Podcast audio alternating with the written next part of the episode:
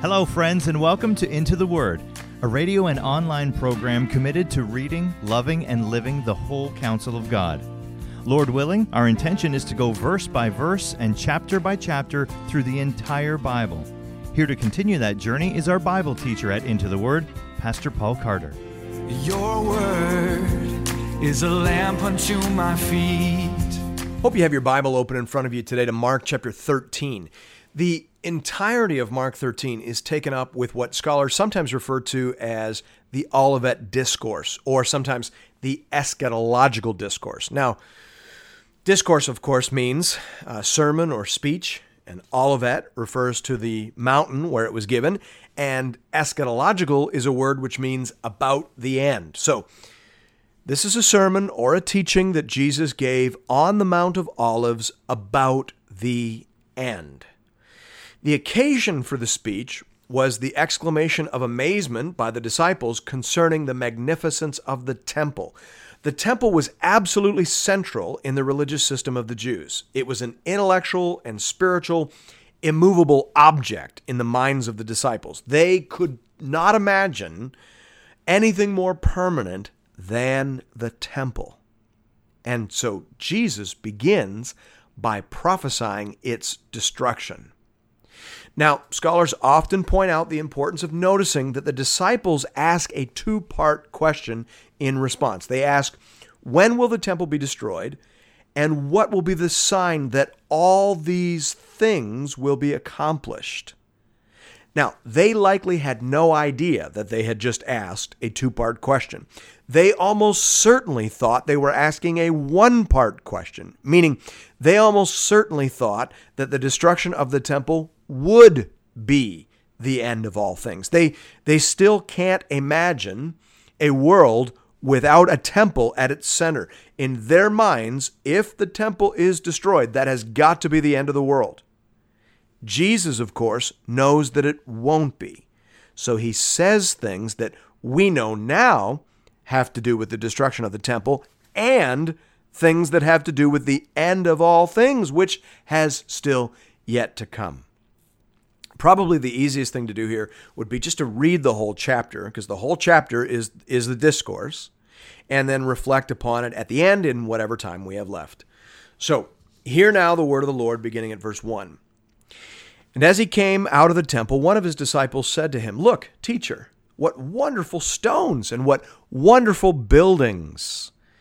And Jesus said to him, Do you see these great buildings?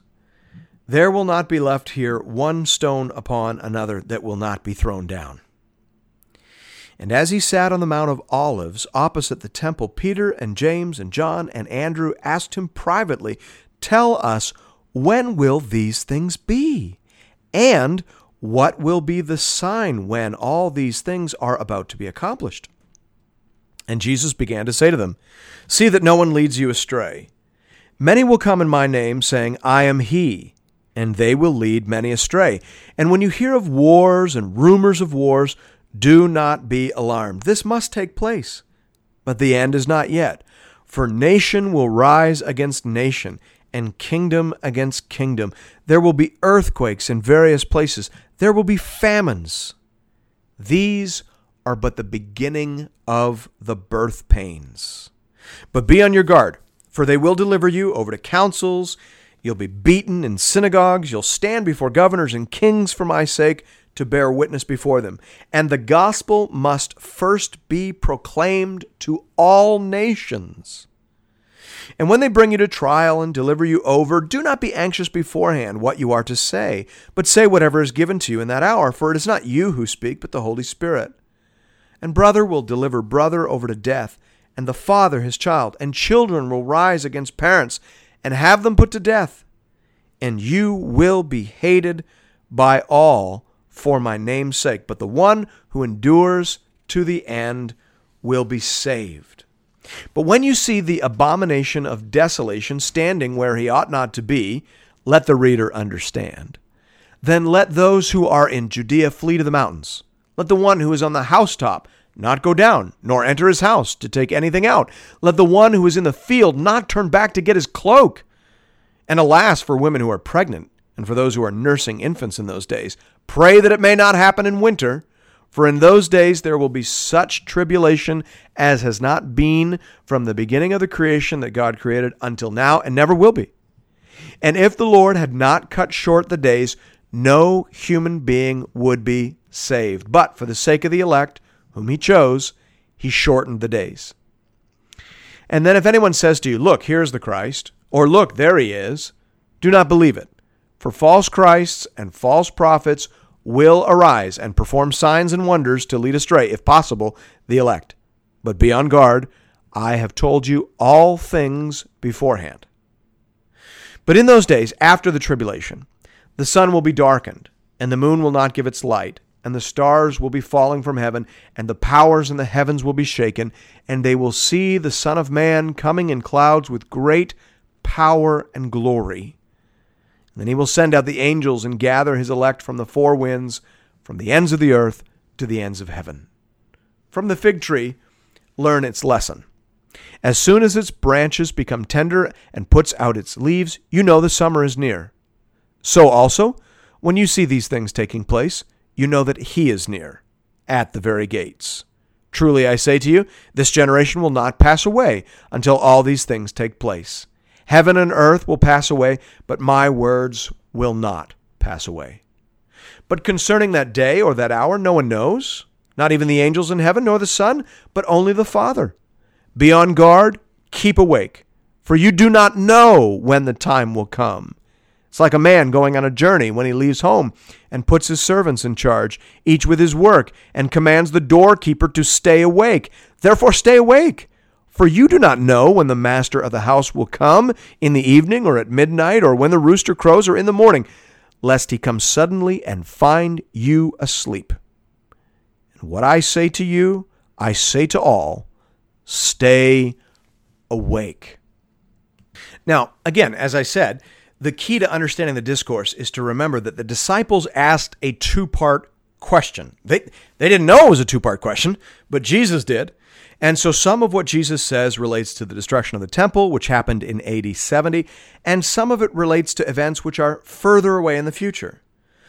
But there is a sense in which the best way to anticipate those further events is to see them through the lens of the Jerusalem catastrophe.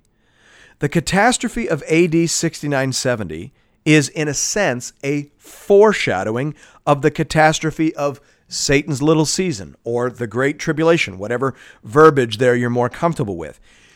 Just as Rome encircled Jerusalem, so shall the Antichrist encircle the people of God in the last days. That's the basic idea.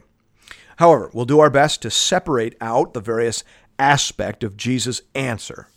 Probably the first thing we need to do is look at verses 7 to 8. Jesus says, when you hear of wars and rumors of wars, do not be alarmed. This must take place, but the end is not yet. For nation will rise against nation, kingdom against kingdom. There'll be earthquakes in various places, there'll be famines. These are but the beginning of the birth pains. So Jesus says that a bunch of things are going to happen that you're going to think are associated with the end, but they're not. They're associated with the beginning. They are, I suppose you could say, the beginning of the end. They are the birth pangs. Jesus says that God is going to prepare for the coming of the kingdom by throwing the world into a type of labor. Just like a woman may have many hours of labor to prepare the birth canal for the baby, so too the world will go through a long season of contraction and catastrophe to position it finally for the birth of the kingdom. And as any woman knows, and as many a husband learns, that can take a lot longer than you expect. Okay, that's what Jesus is saying here. Then he goes on to say in verses 9 to 13 that the gospel will go forth into all the world during this time of labor and tribulation. There is a sense in which the entire period between the ascension of Christ and his return can be understood as the tribulation.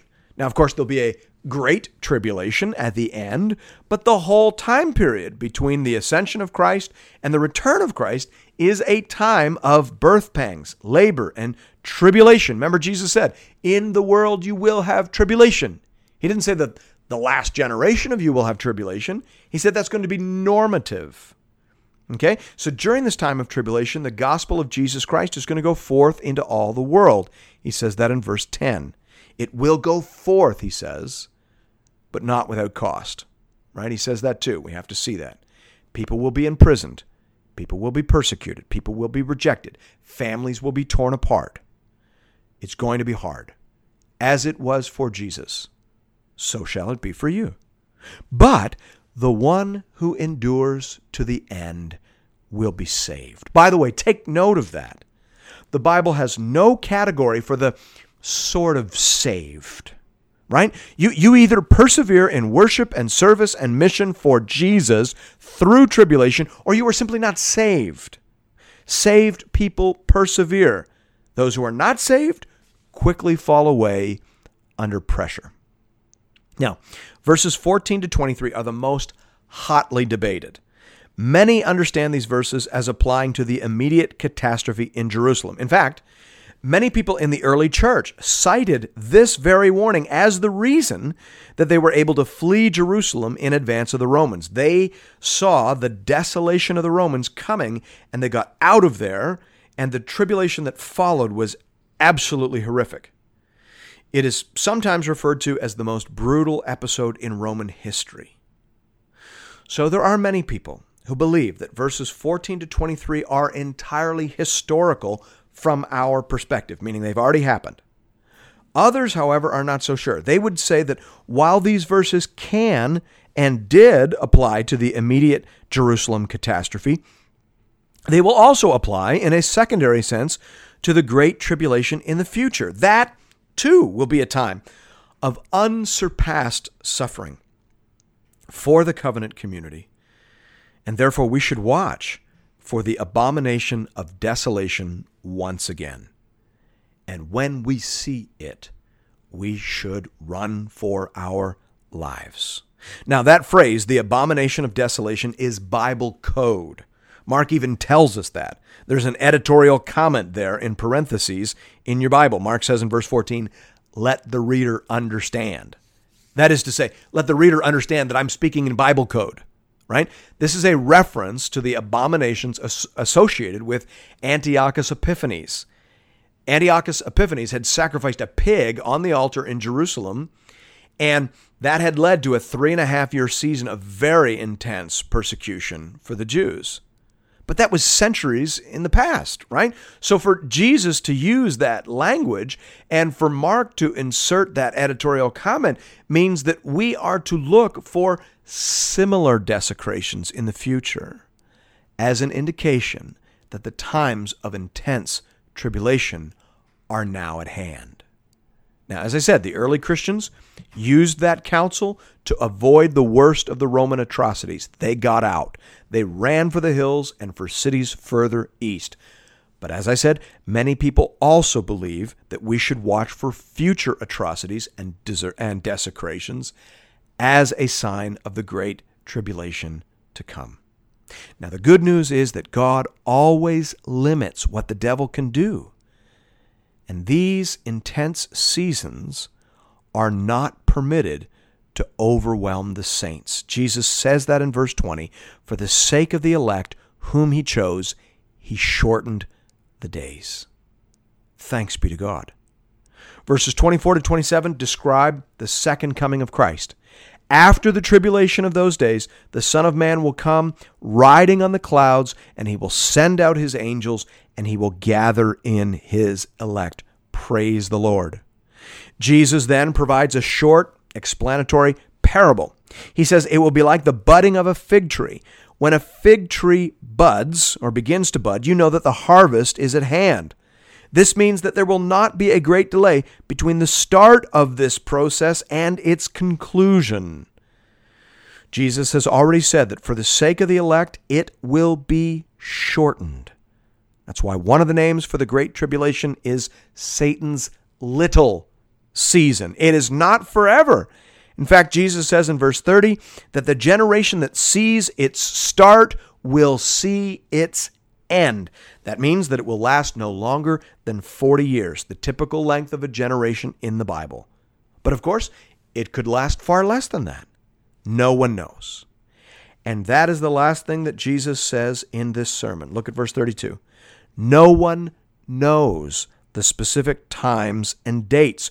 So if you meet someone who thinks they know, you should show them this verse, right? They don't know.